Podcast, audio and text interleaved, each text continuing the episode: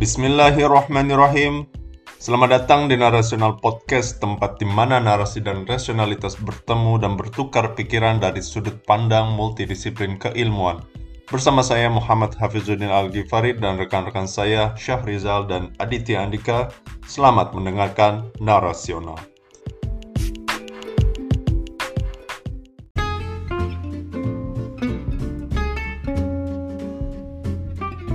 Assalamualaikum warahmatullahi wabarakatuh semuanya. Apa kabar nih? Waalaikumsalam warahmatullahi wabarakatuh. Alhamdulillah. Alhamdulillah. Gak kerasa nih, udah mau lebaran aja sebentar lagi nih bro. Aduh, gimana perasaannya nih? Senang campur sedih, Bro. Senang sama sedih ya, Allah. Ya, semoga juga teman-teman pendengar Narasional Podcast bisa memanfaatkan detik-detik terakhir nih ya di bulan Ramadan dan tentunya bisa keluar sebagai pemenang setelah lewat Ramadan nanti ya, Insya Allah. Pemenang Amin, tanda amin. kutip. Oke, hari ini Bro Aditya dan Bro Ical kita kedatangan tamu istimewa lagi nih. Alhamdulillah. Alhamdulillah namanya Bro Yoga. Bro Yoga ini ya sebagai pengantar. Kebetulan temen gua sama Bro Ical juga di, di kampus Al Azhar dulu. Al Azhar Indonesia. Al Azhar Indonesia. Iya, perlu ditekankan.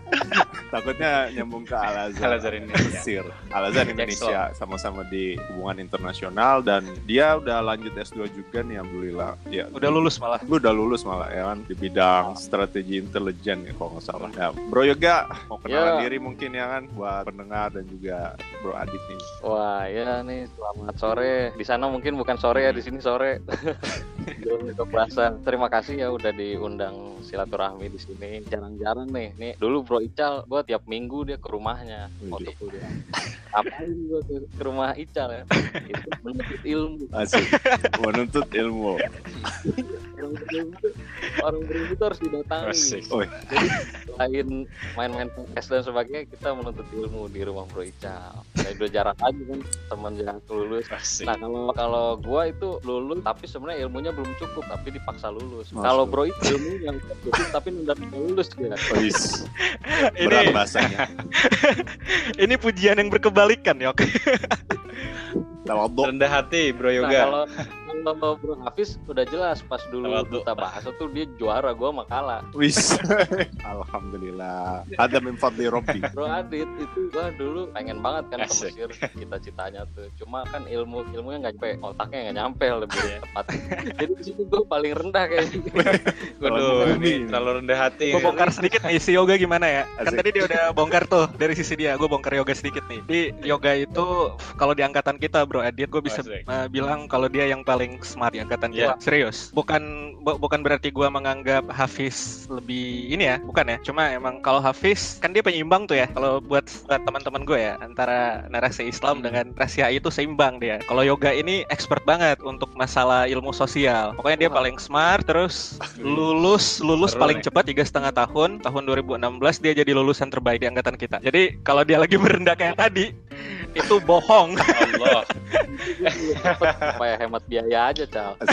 Ya, itu gue jadi penyumbang gitu ya ya, oke Ya, yang penting cara padanya aja ya kan. Asik. jadi si yoga itu paling smart paling ya paling oke lah. Terus S2 nya apa yuk kemarin yuk strategic intelligence ya? Tes namanya sekolah kajian strategik dan global tapi peminatannya itu di strategi eh gue juga rencana mau masuk situ tuh yuk Juni ini. Bagus tuh, masuk situ. Cuma gue kayaknya ngambil ketahanan nasional deh bukan Iya. strategic intelligence. Oh ngambilnya yang ketahanan nasional. Gimana ya pengalaman di strategic intelligence ya jelasin dikit lah. Gini, kalau di strategic intelligence pertama kalau seleksinya sama ya kayak tes simak. Mhm. Oke, terus kalau udah lulus kita kuliah berapa tahun ya dua tahun kalau nggak salah dua Mhm. tahun itu kita belajar sebenarnya dibagi dua kalau di strategic intelligence Mhm. ada belajar tentang intelijen keamanan ada juga tentang intelijen bisnis Ah. nah, itu Mhm. itu porsinya itu hampir sama ya 50% 50% yang didatangin ya expert-expert di bidang bisnis kalau di keamanan expert-expert di bidang keamanan Hmm. Ya kalau di bidang keamanan yang ngajar ada dari BIN, dari TNI, dari Polri, ada juga dari lembaga-lembaga riset, dosen-dosen. Terus kalau di bidang Oke. bisnis ya ada ekspor-ekspor ke bisnis ke bisnis Indonesia atau dari pemerintah juga. Belajarnya sih sama aja sama kayak yang lain eh, di masuk kelas kayak gitu kan. Cuma emang kita nanti kalau udah di S2 itu spesifiknya mau ke mana gitu. Kalau di kajian strategi mau ke arah bisnis intelijennya, mau ke arah biswa intelijen strategi keamanannya. Kalau gua lebih milih ke strategi keamanan. bukan ke bisnis yuk Nah, itu gue baru mau nanya. Ke bisnis itu kita eh, cukup tahu aja sebenarnya. Jadi, Ah. ah, gitu, itu cukup tahu aja karena ilmu bisnis itu kalau dipelajarin di kelas juga kayaknya terlalu ngabisin waktu. Tapi nanti dibuktiin saat kita tesis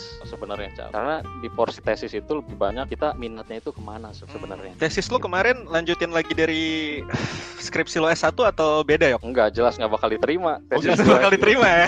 Oh, nggak boleh tuh. Boleh pasti. Pemikiran Soalnya- matematis di UI nggak mungkin.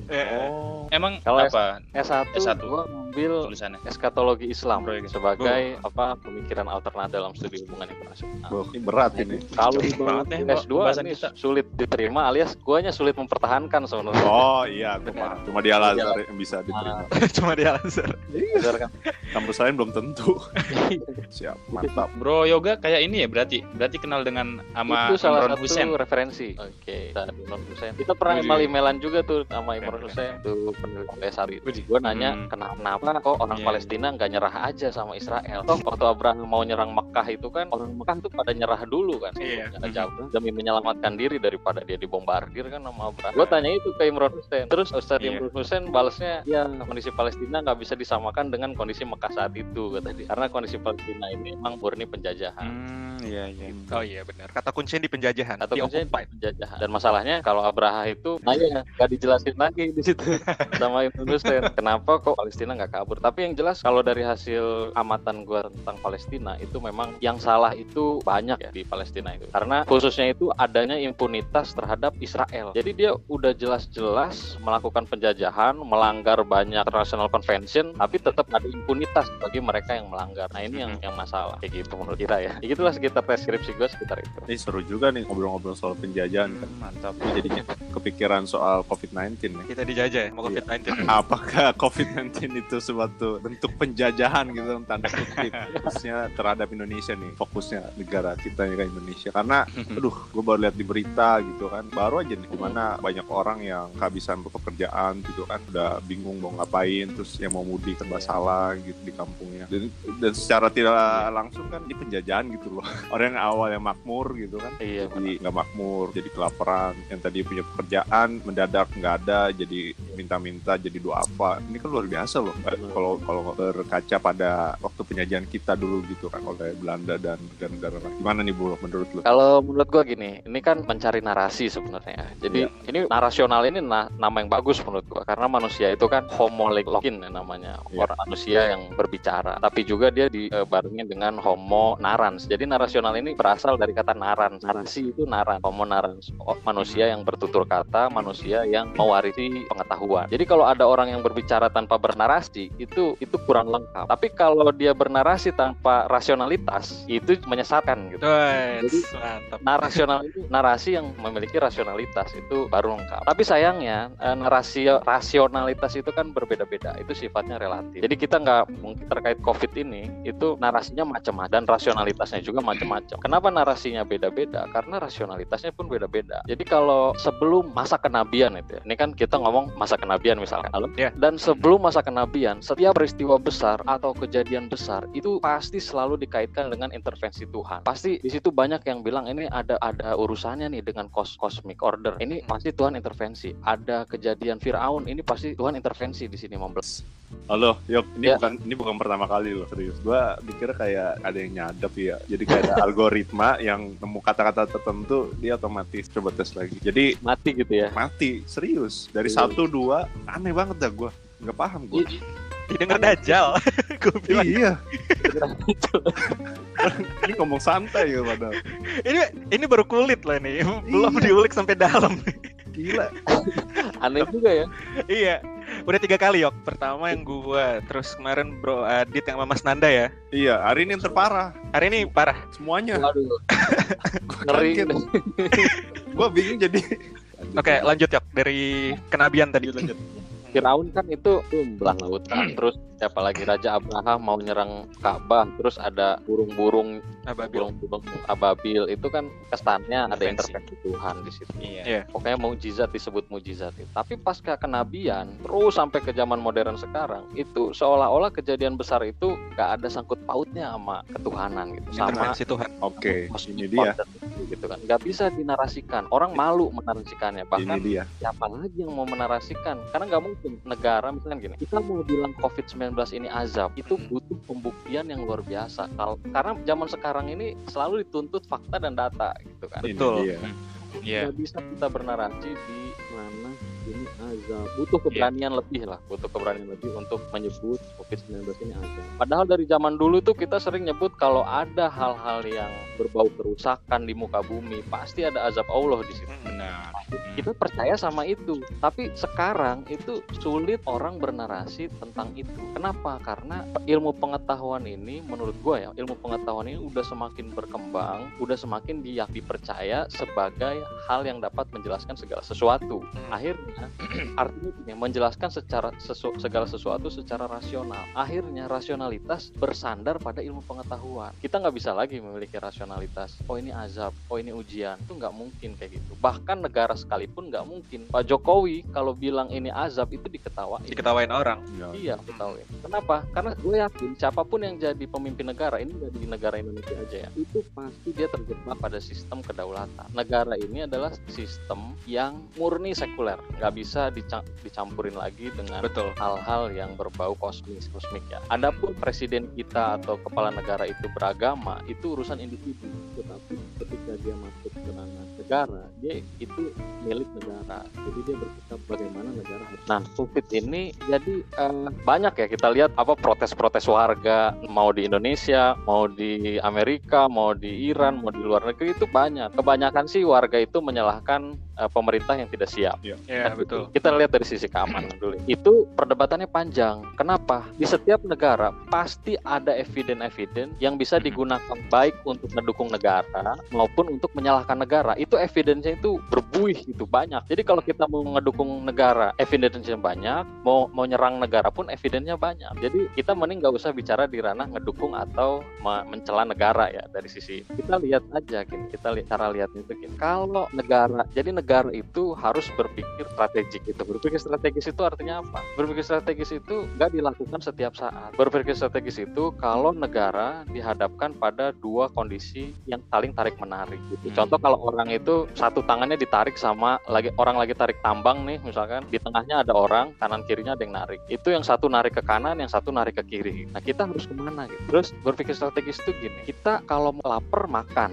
itu bukan strategis, itu kebiasaan aja. Tapi kalau eh, kalau 15 menit lagi kita harus pergi, kita belum makan sekarang. 15 menit lagi harus pergi. Tapi di- kita lapar. Kita harus ngapain? Kita harus makan tapi telat atau kita makan di jalan tapi nggak konsentrasi bawa mobil. Nah, jadi berpikir strategis itu ada pada saat kondisi kita dihadapkan pada tarik menarik. Tarik menarik ini dua pilihan yang serba dilematis dan paradoks. Oh, Nah, Oke. Hmm. negara Indonesia ini atau negara-negara lain di dunia bukan cuma Indonesia itu dihadapkan pada dua hal yang saling tarik menarik ketika terjadi COVID di negaranya. Satu kesehatan masyarakat itu rawan, kerawanan di sisi kesehatan. Satu lagi kerawanan dari sisi ekonomi. Ini yang bikin negara bingung kan? Ini negara Betul. di mana pun bingung pasti Iya. mau pilih mana nih kesehatan apa ekonomi? Apa yang Iya. harus negara lakuin di saat kondisi kayak gini? Itu rekomendasinya banyak untuk negara. Tapi jelas kenapa setiap negara berbeda-beda dalam penanganan COVID ini? Karena mungkin Indonesia cuma dihadapkan eh, pada kondisi ekonomi dan kesehatan. Tapi Amerika misalkan beda lagi. Bisa aja kesehatan, ekonomi, intervensi asing, militer, pemilu dan sebagainya gitu. Jadi Iya, variabelnya makin banyak. Iya.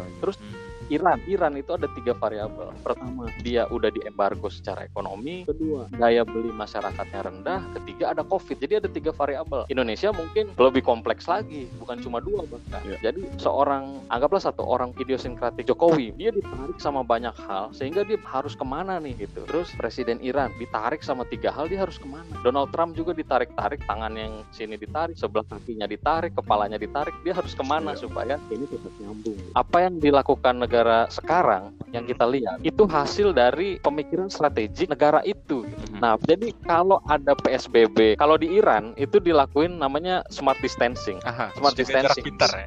Iya, smart distancing. Kalau di Indonesia mungkin social distancing. Aha. Nah, kenapa berbeda? Ya karena variabel yang menarik negara ini beda juga gitu. Beda juga, iya benar. Iran, Iran kalau murni lockdown itu dia hancur sehancur-hancurnya. Udah di embargo, kondisi ekonomi rendah, dia mau lockdown hancur. Akhirnya yang dilakuin dia smart distancing, dia tetap beraktivitas kayak biasa, lockdown dibuka, Mhm. terus tapi ikut prosedur kesehatan. Indonesia sekarang sama aja kayak gitu, Baru hampir mirip-mirip kan. baru mau. Iya, kayak, kayak gitu maksudnya. Jadi dari sisi negara itu gimana caranya dapat dua hal dengan pengorbanan yang lebih sedikit itu. Iya, Iya, iya benar-benar. Less risk berarti ya. Itu sesuai Iya, sama kaidah usul fikih sih kalau gue lihat. Gimana? Apa tuh? Jadi kaidahnya darul mafasid muqaddamun ala jalbul masoleh istilah Hmm. kaidah Oke. usul fikih syariah mendahulukan menjauhkan dari hal-hal yang buruk daripada mengambil hal-hal yang bermanfaat. Oh iya. Iya, iya. Itu kak kaidah di usul fikih begitu sih. Yang gue masih inget dari kaidah usul fik tuh adorur ala dorur. Bener nggak? Apa tuh? Iya, iya.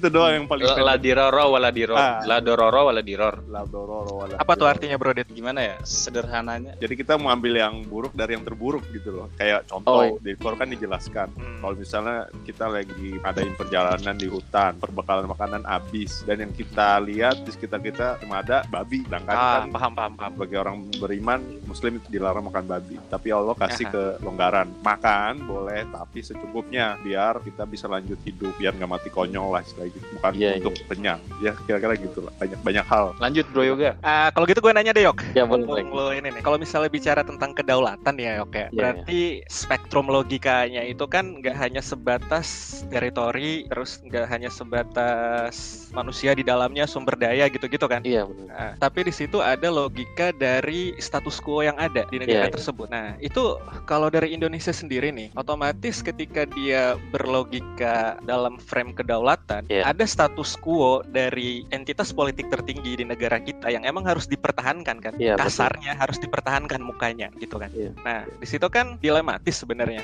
buat Benar. orang awam kayak kita. Kita jadinya mikir kayak gini. Sebenarnya dari permasalahan status quo ini, pemerintah itu cuma punya dua pilihan, antara manusianya atau ekonominya. Iya. Iya kan? Betul. Tapi orang awam kayak kita ngerasa bahwa pemerintah kayaknya lebih prefer ke ekonominya, sedangkan nyawa rakyatnya udah di ujung tanduk.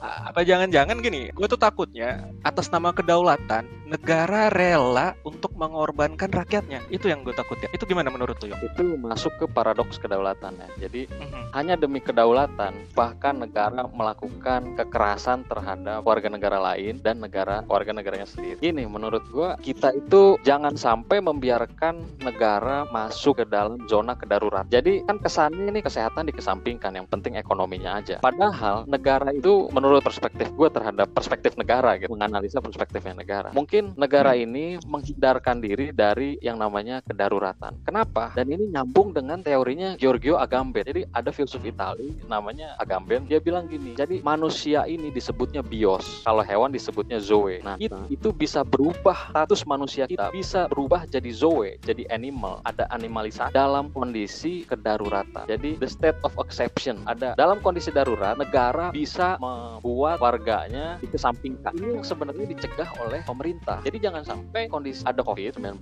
terus kita berubah status jadi darurat sosial, jadi darurat ekonomi. Nah, darurat-darurat yang lain tuh contohnya misalkan ada COVID-19 nyebar, terus tiba-tiba masyarakat yang yang biasanya dapat sehari untuk urusan makan, untuk urusan ya dia pokoknya cari kerja untuk makan hari itu, tiba-tiba dia nggak bisa keluar kerja, tiba-tiba dia nggak di PHK semuanya, terus angka kriminalitas tinggi, Ya. terus dia dia melakukan tindakan-tindakan yang merugikan orang lain, yang jauh lebih merugikan orang lain. Nah, di sini kondisi ini bakal jadi darurat. Artinya dalam konteks kedaruratan itu manusia bisa berubah jadi zoe, jadi Animal. jadi animal. Dan sebenarnya penentuan ini tuh biasanya ditentuin sama negara. Contohnya, jadi seorang warga negara bisa lepas status dia sebagai warga negara kalau ditentukan dia bukan bukan lagi sebagai warga negara. Oleh siapa? Oleh negara. Dalam kondisi apa? Dalam kondisi darurat. Kenapa orang Papua kok isu-isunya kayak gini? Kenapa ketika ada pemberontak kok dia dibunuh? Karena dia dianggap oleh negara bukan lagi sebagai warga negara, tapi dia sebagai pemberontak, sebagai orang yang mau yang udah lepas dari warga negara kita. Nah, jangan sampai jadi itu jadi orang-orang kayak gitu berhak dibunuh oleh negara. Kan kasusnya gitu yang terjadi. Sejarah membuktikan itu. Setiap ada pemberontakan di negara mana pun, Di shutdown. di shutdown sama negara. Tembak sama negara, dibunuh oleh negara. Dia dihilangkan status warga negaranya, bahkan dilenyapkan dari muka bumi gitu. Nah, Wah. jangan Thanos. Ja- iya, iya kayak Iya, iya. mengganggu kan. Nah, Eh. jangan sampai COVID ini ngebuat banyak tindakan kriminal. Artinya banyak orang-orang yang berbuat kriminal, lalu mereka animalkan oleh negara, dijadikan objek untuk dihukum atau bahkan pokoknya dikesampingkan hak-haknya. Iya. Hmm. Contohnya tiba-tiba krisis kalau krisis kesehatan kan orang masuk masuk rumah sakit, ada kemungkinan untuk sembuh. Terus negara ini kalau ini seolah-olah prioritaskan ekonomi, ya menurut gua udah udah eh, bijak karena kondisi masyarakat. Lihat aja statistiknya. Ketika ada COVID, ketika di karantina, tindakan kriminal makin tinggi, Iya. ya kan. Meskipun ada polisi ya di situ ya, tapi buktinya kriminalitas naik. Nah jangan sampai muncul yang tadinya orang-orang ini ngamen, yang tadinya baik ya kan ngamen kerja, ini tiba-tiba jadi seorang kriminal yang pada akhirnya ketika status dia sebagai kriminal, negara tuh berhak menghukum dia, bahkan berhak ditembak di tempat sama negara. Kan ini lebih nggak manusiawi. Jadi negara tuh menghindari terjadinya chaos sebenarnya. Chaos, iya, chaos iya. yang pandangan gue sih gitu. Oke, gimana Bro Adit, Bro Hafiz ada pertanyaan? Bro Adit Yoga? Gimana Bro Adit? gimana ya kalau gue dari ngelihat dari sisi hal yang berbeda Tap- tapi gue cukup eh, ini juga istifadah cukup mengambil manfaat dari apa yang dijelaskan sama Bro Yoga tadi dari segi national security-nya eh, dan segala macam yang tadi dibahas namaannya gimana gue nggak tahu nggak terlalu paham kalau dari sisi gue kita di sini ada di dalam Islam ada statement atau usungan pertimbangan-pertimbangan di mana sebuah negara atau sebuah komunitas itu harus menjaga yaitu dinamakan dengan makosidul syariah atau makosidul khomsah lima tujuan manusia beraktivitas atau eh, hidup. Ada lima dan itu diusungkan atau idenya dibuat dari seorang ulama namanya. Udah lama sih tapi pengindependenkan sebuah karya yang membahas tentang lima tujuan ini makosidul khomsah Iya, iya. lima maksud ini namanya Imam Syatibi. Ini gue sebagai filolog ya, maksudnya orang yang agak ngerti sedikit tentang perbukuan di Islam Arab. Imam Syatibi ini meninggal tahun 790, abad ke-8, 8 Hijriah atau 12 Masehi, 12 Masehi kurang lebih. Jadi beliau mengusungkan sebuah maksud-maksud di mana agama itu turun. Untuk apa agama itu turun? Ah, ada ada lima, ada lima tuh yang sampai di- dijelaskan, di- dipertimbangkan sampai oleh orang-orang zaman sekarang misalnya oleh Ali Jum'ah salah satu pakar usul fikih dunia Islam dia ada di Mesir ulama besar juga mengatakan bahwasanya satu adalah hifzun nafs menjaga jiwa. Ini tujuan ya tujuan dari syariat diturunkan Hmm. menjaga jiwa. Kedua al akal menjaga akal menjaga pikiran tiga menjaga agama. Ini nggak berurutan sih cuma ada poin-poinnya nggak berurutan. Agama ada al art wibawa. Setiap manusia itu harus dijaga. Juga al mil kepemilikan. Nah ini lima maksud dari sini kalau gue lihat semua komunitas yang dinamakan manusia harus menjaga lima maksud ini. Jangan sampai Iya, betul. Ya, jadi jadi harus menjaga jiwa juga, menjaga akal juga, menjaga ideologi, menjaga karomatul insan, eh, kewibawaan manusia. Jangan sampai semua eh, lima-limanya ini hilang. gitu. Semuanya lima harus ada. Kalau enggak, kalau tujuan dari salah satu pertimbangan yang ditimbangkan oleh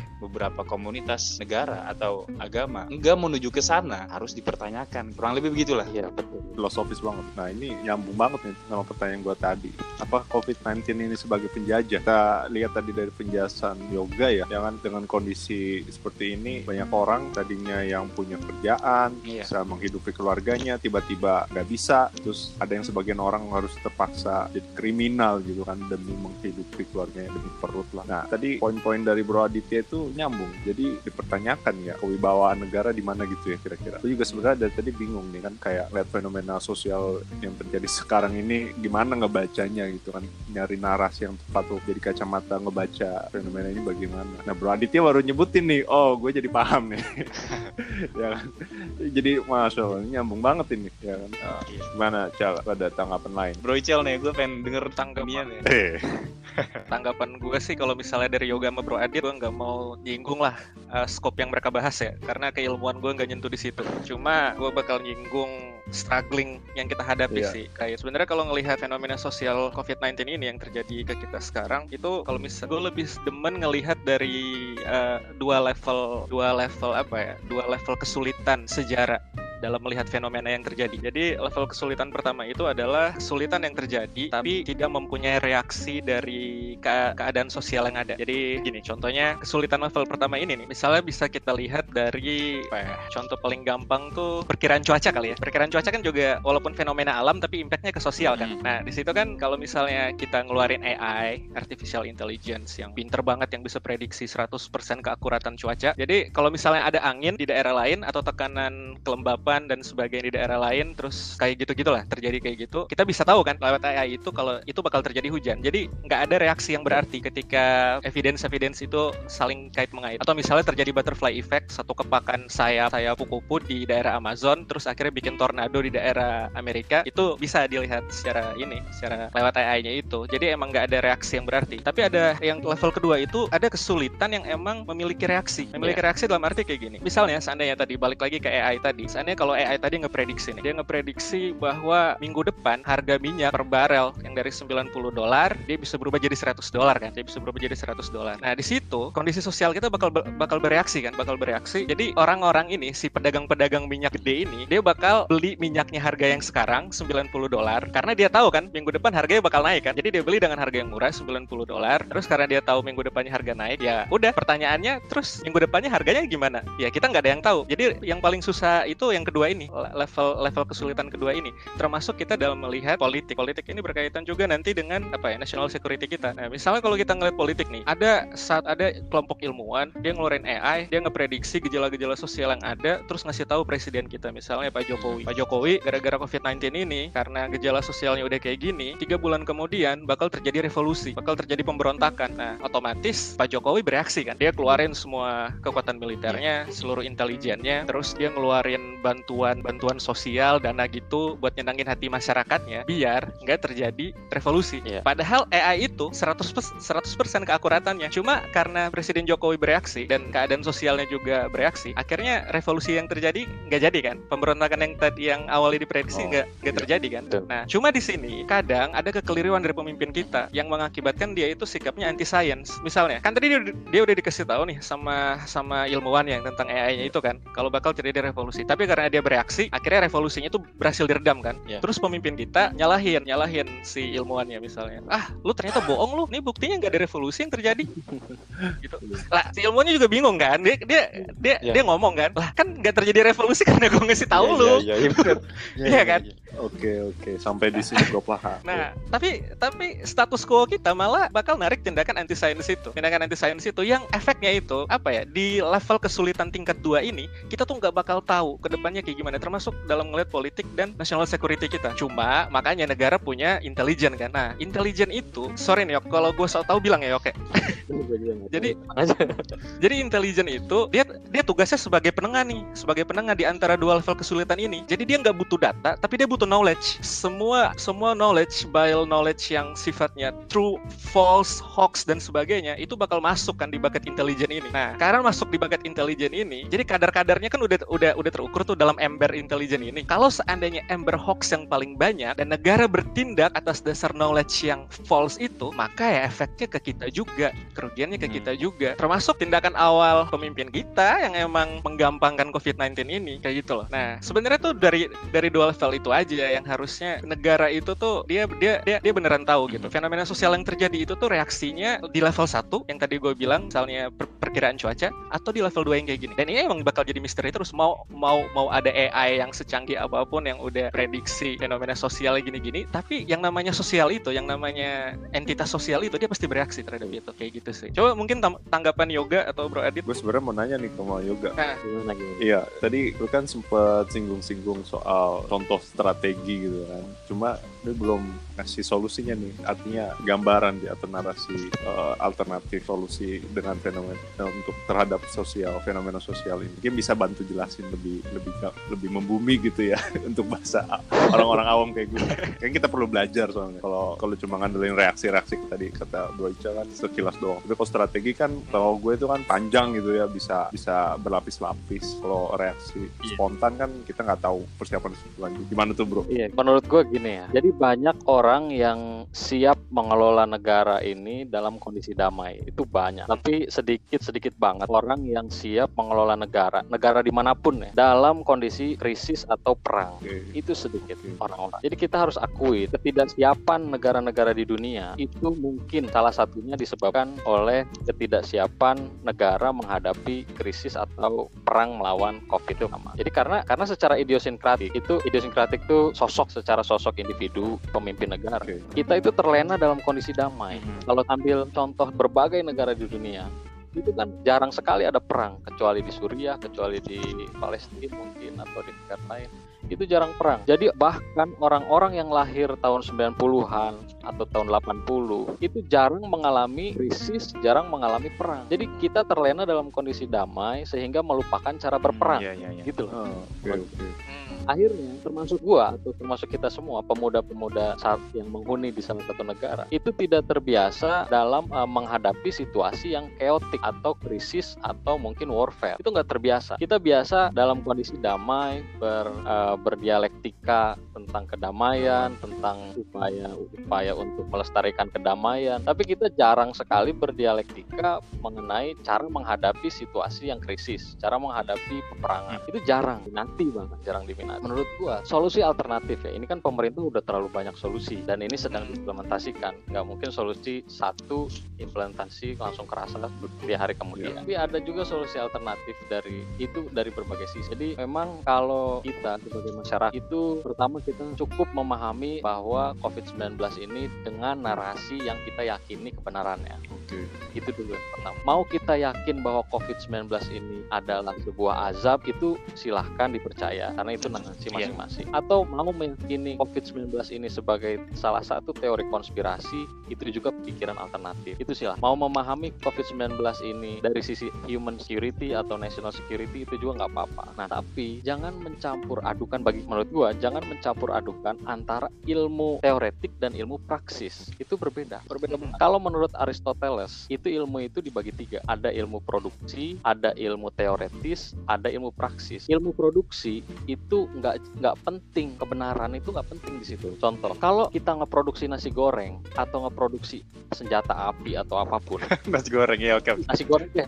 Nasi gorengnya aja biar deh, seru. nasi goreng. Nasi goreng, nasi goreng ya. Kita tuh Digoreng aja deh.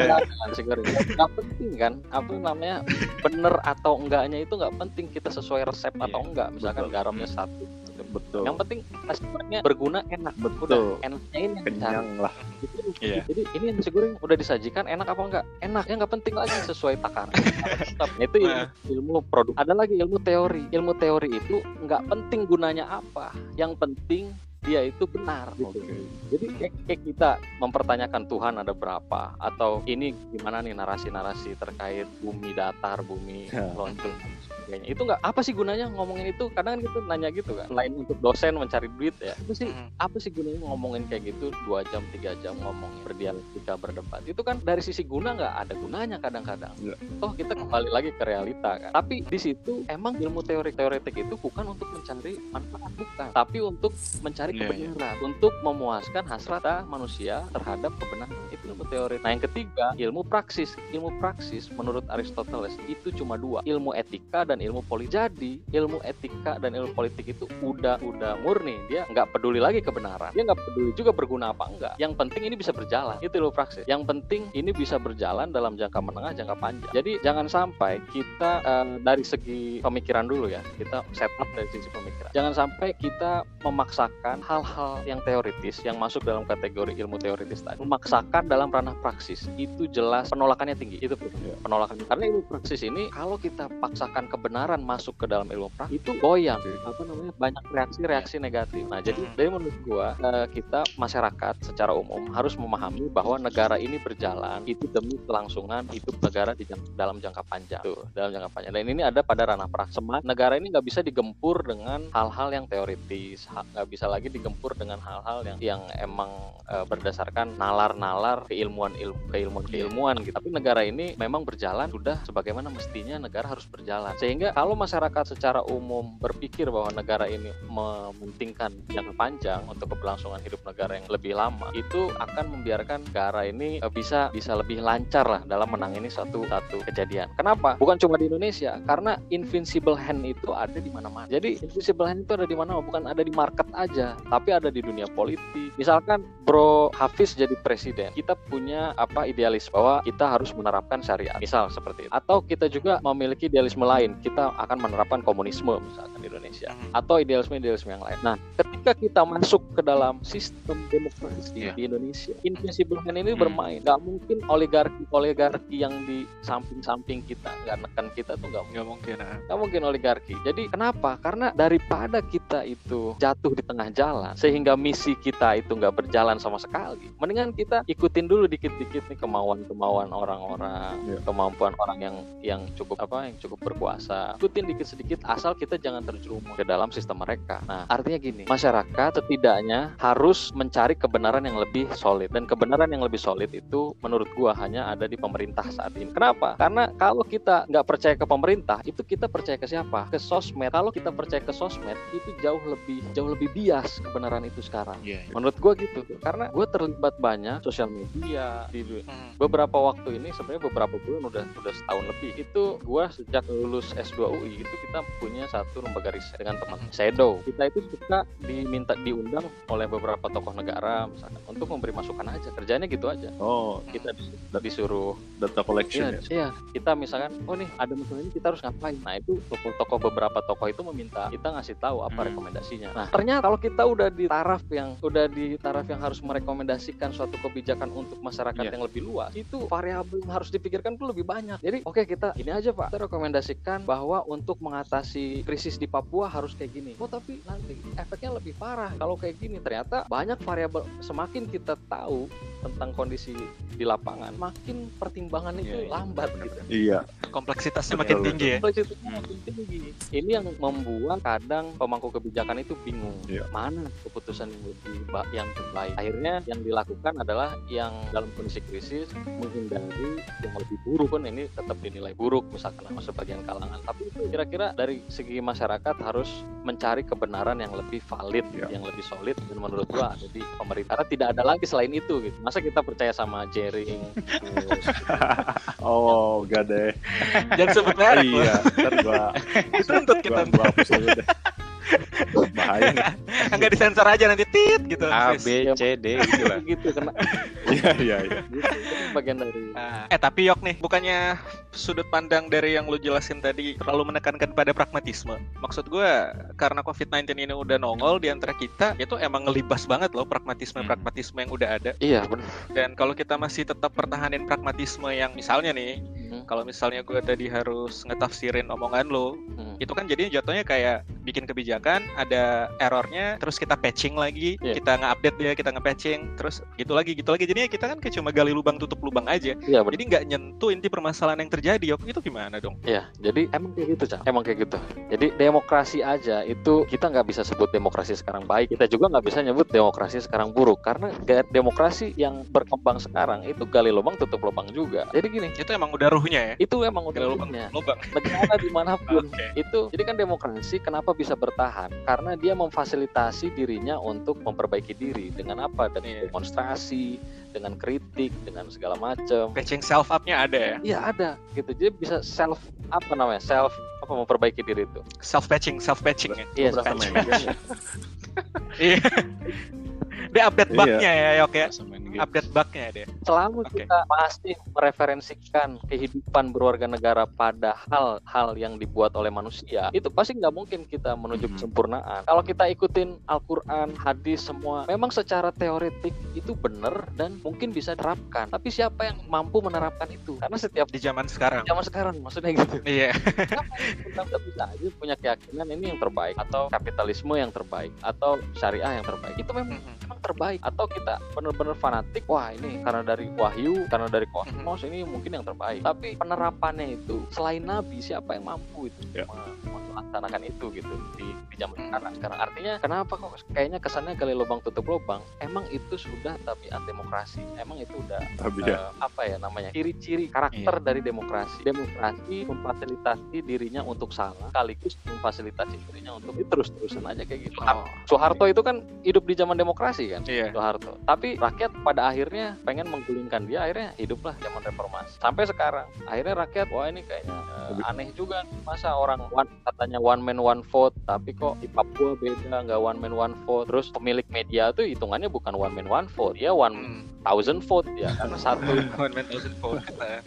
Iya iya iya. kalau gue pemilik media terus gue pilih A ya jelas suara gue itu berkali-kali lipat Iya. dari orang biasa Nah ini kan kritik juga terhadap demokrasi, tapi justru demokrasi ngasih kita fasilitas. Silakan kritik, silakan demo kalian di jalan itu. Kayak kasus kemarin itu kan, misalkan 212, gue ikut Mhm. 212 waktu itu. Terus selanjutnya gue ikut juga. Tapi akhirnya gue sadar bahwa ini itu fasilitas demokrasi ya udah. Jadi emang silahkan aja turun. Negara akan memperbaiki dirinya dengan adanya aksi-aksi massa. Ini kan salah satu upaya untuk memperbaiki negara. Iya. Yang salah itu kita kan paham kalau ada kritik-kritik, kalau ada ungkapan aksi massa itu kan pasti intelijen-intelijen turun di situ dong. Iya. Dengerin. Betul. Wah ini apa nih yang negara ini pengen denger? Apa sih keluhannya supaya gue Mhm. buat baik ini buat masyarakat misalkan anggap positif oh ternyata tuntutannya turunkan harga harga sembako atau ganti sistemnya atau ganti apanya nah oke negara mendengar ini kita akan bawa di rapat istana tapi sayangnya nih sayangnya Mhm. kadang negara itu masuk negara itu maksudnya ketika intelijennya masuk ke, ke kerumunan aksi massa misalkan atau aksi massa zaman sekarang tuh lewat trending Twitter misalkan ya Nah.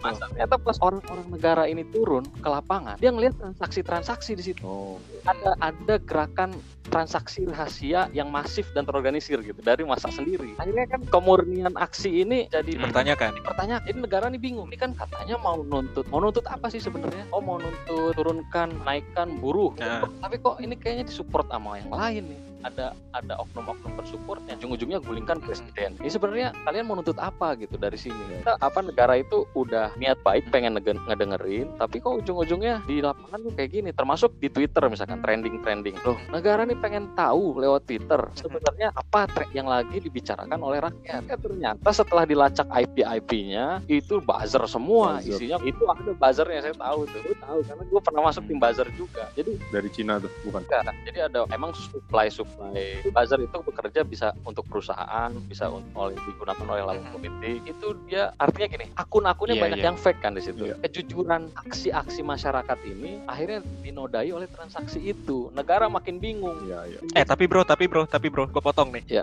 Negara juga melihara buzzer loh. Negara melihara buzzer ya. Negara juga melihara buzzer. mm, Dan pertanyaan lo tadi ketika mempertanyakan kejujuran yang terjadi di tengah masyarakat, itu bisa juga kita kita kita tempelin, kita lempar ke ke pemerintah sekarang. Bagaimana kejujuran dia terhadap masyarakat? Iya nggak? ya bisa. Maksud gue secara good governance ya dari dari top ke bottom itu harus harus harus di ini kan. Maksudnya kita sebagai masyarakat yang baik ya law law abiding citizen ya, Iya. kita juga bisa dong ngedemand kejujuran pemerintah terhadap kita kan. Bisa. Karena emang tugas negara secara konstitusi melindungi segenap tumpah Iya. darahnya kan. bisa bisa. Aha. Tapi kan Nah itu gimana tuh lo? Yok lu liatnya. Ini Kalau gua- negara udah Nah, ini gue menganalisis seolah-olah gue ada di dari perspektif negara. Jadi gue pengen masuk Aha. ke jalur jalan pikiran negara. Kayaknya kok negara menghadapi ini di lapangan gitu tuh. hmm, Nah sekarang dari sisi jalan pikiran masyarakat, masyarakat beda sumber informasi antara masyarakat dengan negara. Negara hanya percaya pada intelligence source. Masyarakat percaya dari mana-mana dia percaya. mana-mana. Dari Open source. dari- Source. Free, freeware. itu ini yang bahaya gitu tuh. Jadi kalau di ranking atau kalau diukur kebenaran valid itu yang lebih solid ya, maksudnya validitasnya ada, terus reliabilitasnya ada. Itu siapa yang lebih memiliki gitu. Ini dari sisi sumber informasi dulu ya sebelum menganalisa. Kan kita mau melihat secara objektif. Nah, negara ambil contohnya presiden, presiden mana pun itu dapat hanya percaya pada Mhm. intelligence source. Ini lebih valid, dianggapnya lebih valid, dinilai lebih valid. Kenapa? Karena aparat intelijen itu langsung bertanggung jawab ke presiden. Dia adalah mata dan telinga presiden itu kepala negara. Jadi anggapannya matanya Pak Jokowi ini ada di mana-mana, telinganya Jokowi ada di Pak Jokowi ada di mana-mana. Dia lebih percaya itu dan unsur utama dalam intelijen adalah tidak berbohong kepada atasannya. Apa yang dia lihat dia sampaikan. Beda halnya dengan masyarakat. Masyarakat taunya satu peristiwa itu kebanyakan dari medsos, dari media-media yang Mhm. akhirnya itu bias di otaknya akhirnya kita sana sini bingung gitu mau ngambil keputusan mana yang benar. Nah, dari sini kenapa gua berpikir negara itu lebih cenderung ya bukan mutlak cenderung lebih bisa dipercaya karena informasi yang kenapa menurut gua kebijakan negara dalam kondisi apa pun itu selalu lebih unggul daripada masyarakat secara umum di publik karena source of informationnya juga lebih unggul kecuali memang ada kecacatan dalam informasi yang diperoleh oleh negara. Dalam kondisi sekarang, kecuali masyarakat punya aparat-aparat aparat-aparat Jangan dong. Nanti negara di bawah negara dong. Nah, iya takutnya kan gitu.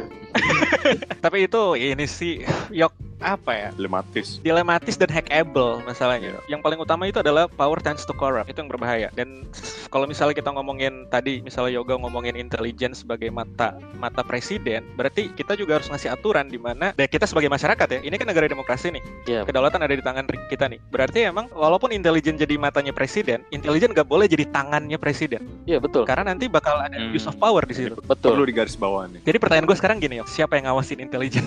Who watch the watchman? itu jadi di S2 itu kan gue kuliahnya kajian strategic intelligence ya. Jadi kita kupas Ah. tuntas memang apa yang dilakuin sama intelijen nah intelijen itu disumpah ini kan sumpahnya dulu ya disumpah untuk loyal kepada presiden siapa pun presidennya mau ucapan presiden itu sabda bagi orang intelijen Sabda bagian. sabda bagi orang intelijen karena intelijen nggak nggak loyal ke panglima kapolri atau siapa enggak dia ke presiden.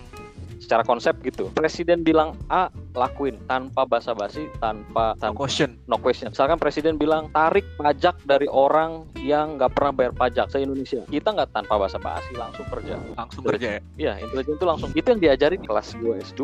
Jadi tidak pernah doktrin seorang intelijen itu membantah Mempertanyakan. mempertanyakan lagi apa Ah. politik dari Iya, iya. orang presiden. Itu, itu doktrinnya. Karena nah, sekarang gini, siapa yang mengawasi jika Hmm. intelijen digunakan untuk kepentingan politik? Abuse of power.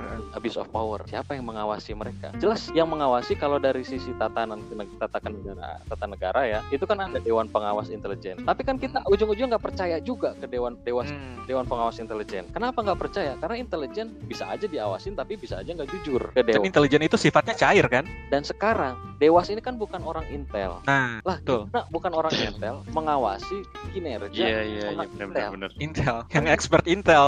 Iya. Lucu. kan nggak mungkin kan nah ini yang di- Nah. ini paradoksnya gitu tuh. Di satu sisi mereka gitu tapi sekaligus mereka pun tidak bisa. Jadi mereka Betul. mendasarkan dirinya pada laporan-laporan yang dikasih oleh orang-orang intelijen. Nah ini yang dipelajari sama gue di S2 itu. Kayak gitu kayak gitu aja. Ranah-ranahnya. nah, sekarang harus ngapain untuk mengawasi orang-orang membutuh masyarakat itu sekarang pengawasnya itu masyarakat. Udah itu aja. Jadi kita nggak bisa mengawasi malaikat sekaligus nggak bisa mengawasi set gitu. Jadi siapa Iya. siapa yang mengawasi? Ya kita jangan terpengaruh oleh setan. Malaikat dan setan. terpengaruh oleh malaikat Ah, lo lo jadi kayak Jean Paul Sartre nih. Iya. Filsafat eksistensialisme banget. kalau kita kalau kita mempercayai aparat intelijen digunakan untuk hal yang baik ya silahkan aja kalau kita percaya intelijen digunakan untuk hal yang buruk Hal yang gak baik. ya itu urusan mereka gitu kita sebagai masyarakat di sini butuh kehati-hatian dalam dalam memilih ya kita butuh kehati-hatian dalam memilih apa yang kita yakini kebenarannya Alhamdulillah, gak kerasa suara-suara masjid itu menandakan kita lagi mau buka puasa. Sebenarnya, waduh ini seru banget. Sayang aja beberapa kendala mesti mengurangi jatah waktu kita bisa bicara. Kayaknya bisa kita bikin Wih, episode 2 aja nih sama yoga nih nanti ya. Mantap. Ya. Tapi ya sebelum mengakhiri ya kan beberapa poin mau gua highlight ya mau gua review dikit lah. Seru juga sih. Tadi banyak Iya. banyak kurang lebih tuh apa yang bicarain yoga. Mungkin ya buat temen-temen juga para pendengar yang punya perasaan kayak ya gua nggak percaya banget sama negara sekarang udah kayak hampir korup gitu kan yang tadi lu bilang Bro Cal kayaknya lebih minting ekonomi daripada rakyat nyawanya tapi kalau kita nih ya sebagai orang beriman gua kita sebagai orang muslim kan dalam Islam sendiri itu ada pepatah ya apa namanya mafudot itu gue pernah belajar ya kita pernah belajar ya Yok Aditya tuh undur makola wala tangdur mankola Iya, Bener benar-benar. gak tuh? Ya kan? Nah, Perhatikanlah apa yang dibicarakan, kan siapa yang berbicara. Jadi selama itu yang dibicarakan itu kebaikan dan itu benar adanya, meskipun yang ngomong itu penjahat, meskipun yang ngomong itu biadab gitu ya secara akhlak, tapi memang apa yang dibicarakan itu uh, substansinya benar dan baik untuk kita dan uh, kehidupan, ya kerjain. Karena karena ada kisah yang sangat masyhur yang terkenal gitu ya, di mana suatu ketika Abu Hurairah itu sahabat. Nabi dipercayai untuk menjaga Baitul Mal gitu kan. Tiga malam berturut-turut didatangin pen- apa pencuri sampai di hari terakhir pencuri ini ngasih pesan gitu. Pesannya baik ke Abu Hurairah. Abu Hurairah. Dia bilang "E, saya mau ngasih sesuatu untuk kamu. Kalau kamu kerjain ini kamu akan terhindar dari setan dari kamu tidur sampai bangun. Nah, dibilang kamu baca surat ayat kursi sebelum tidur. Terus laporlah ke Rasulullah gitu kan. Terus ditanya sama Rasulullah, kamu tahu nggak itu siapa? Kagak tahu. Yang ngasih pesan itu adalah setan dan yang dibicarakan itu memang benar gitu. Terus ayat kursi itu sohi gitu. Ada di Al-Quran. Iya. bayangin kan gimana tuh masuk nalar susah banget tapi apa yang dibicarakan itu benar gitu. Nah di Walaupun itu itu dari setan yang ngomong. gitu kan jadi Iya. nah ini kita dari tadi balik lagi ke pembahasan awal tentang narasional gitu kan tentang narasi dan rasional dijelasin sama Bro Yoga. Karena emang udah sifat alami ya kita punya nar- eh, makhluk manusia itu sebagai makhluk yang suka berkomunikasi tapi harus punya narasi yang pas yang substansi dan rasional juga. Jangan sampai kita tertutupi oleh hawa nafsu ya oleh syahwat sehingga menghalangi kita berpikir rasional. Dan ujung-ujungnya merugikan bukan merugikan diri sendiri tapi banyak orang gitu ya. Yang ujungnya kita jadi tidak langsung kriminal gitu yang seharusnya kita bisa menahan diri ya kan? Bisa minimal ya kalau kita bisa belum bisa berbuat manfaat banyak orang menahan diri gitu lah. Minimal kan mengurangi uh, mafsadah apa namanya kerusakan atau keburukan gitu. Kan menimbulkan. Nah, ini gua jujur aja sih dari per- perbincangan tadi banyak evaluasi diri gitu buat gue pribadi. Karena sebagai pemuda gitu kan apalagi yang masih single ya. Bentar lagi nggak single Jomblo. Ya insya Allah beda sama Pak Yoga ya sih. Udah Yoga udah beda sendiri yoga. ada yang bisa me- men- menemani ya kan? Mengasih nasihat yang gitu loh mas. Ya jadi ini pesan yang baik banget ya buat kita buat diri gue pribadi dan teman-teman uh, podcast narasional juga semoga bisa mengambil manfaat mungkin ada sepatah dua kata buat penutup bro yoga pesan-pesan Gini, kalau menurut gua dalam memilih rasionalitas itu penting.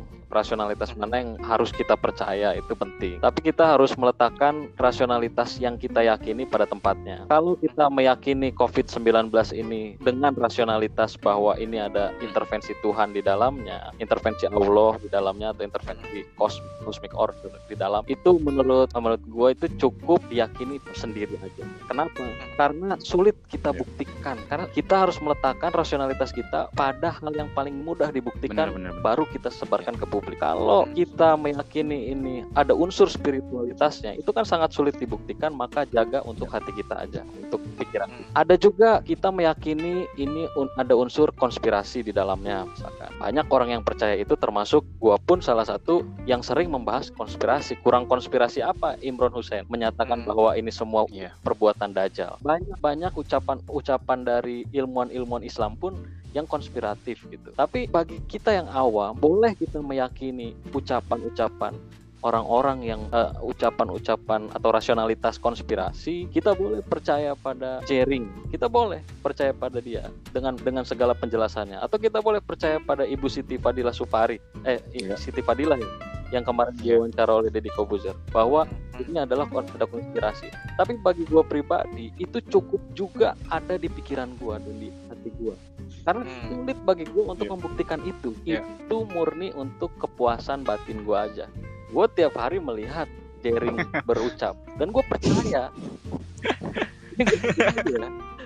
Tapi lu diam aja ya di dalam hati ya. Tapi gue di dalam hati aja karena kayak gitu gue percaya ucapan-ucapan siapa yang menyebut ini konspirasi itu percaya tapi itu kan belief Ya. sebatas belief sulit bagi gue membuktikan ketika orang bertanya mana datanya mana faktanya yang paling bisa gue jelaskan itu hanya dari sisi national security aja. Alhamdulillah. Kenapa? Karena itu yang paling mudah gue jelasin. Buktinya ada datanya ada. Angka Eh. kriminalitas tinggi ada datanya. Terus kesehatan kayak gini Siap. ada datanya. Jadi pesan gue untuk diri gue pribadi dan semuanya yang pendengar di mana pun bernarasilah sesuai rasionalitas yang kita yakini tapi kita harus meletakkan rasionalitas itu pada tempatnya. Asik gitu. mantap. Menurut, gue Alhamdulillah. Pas di penghujung. Makasih Bro Yoga atas kesediaan waktunya dan pembagian ilmu pengetahuannya ini luar biasa sangat bermanfaat buat diri gue pribadi dan tentunya para pendengar National Podcast. Baik, makasih ya Bro Ical juga, Bro Iya, Bro. Aditya. Sama. Makasih Masih semuanya. Istiqomah. Sama-sama. Makasih Iya. Bro Yoga. Semoga kita bisa udah diundang iya makasih Makasih Yok Semoga- udah memenuhi undangan. Gua gua nggak sabar sih nih. Alhamdulillah. Habisnya jauh di Taiwan Iya. ya. Sama. Iya, bro. Di Taiwan. Oke, semuanya para pendengar setia Narasional Podcast, itulah perbincangan kita hari ini di episode keempat Narasional Podcast. Semoga kita bisa mengambil hikmahnya dan uh, menerapkan pada diri kita dan tentunya menyebarkan kebaikan buat Iya. orang kita. Terima kasih telah mendengarkan Narasional Podcast. Sampai ketemu di episode selanjutnya. Assalamualaikum warahmatullahi wabarakatuh.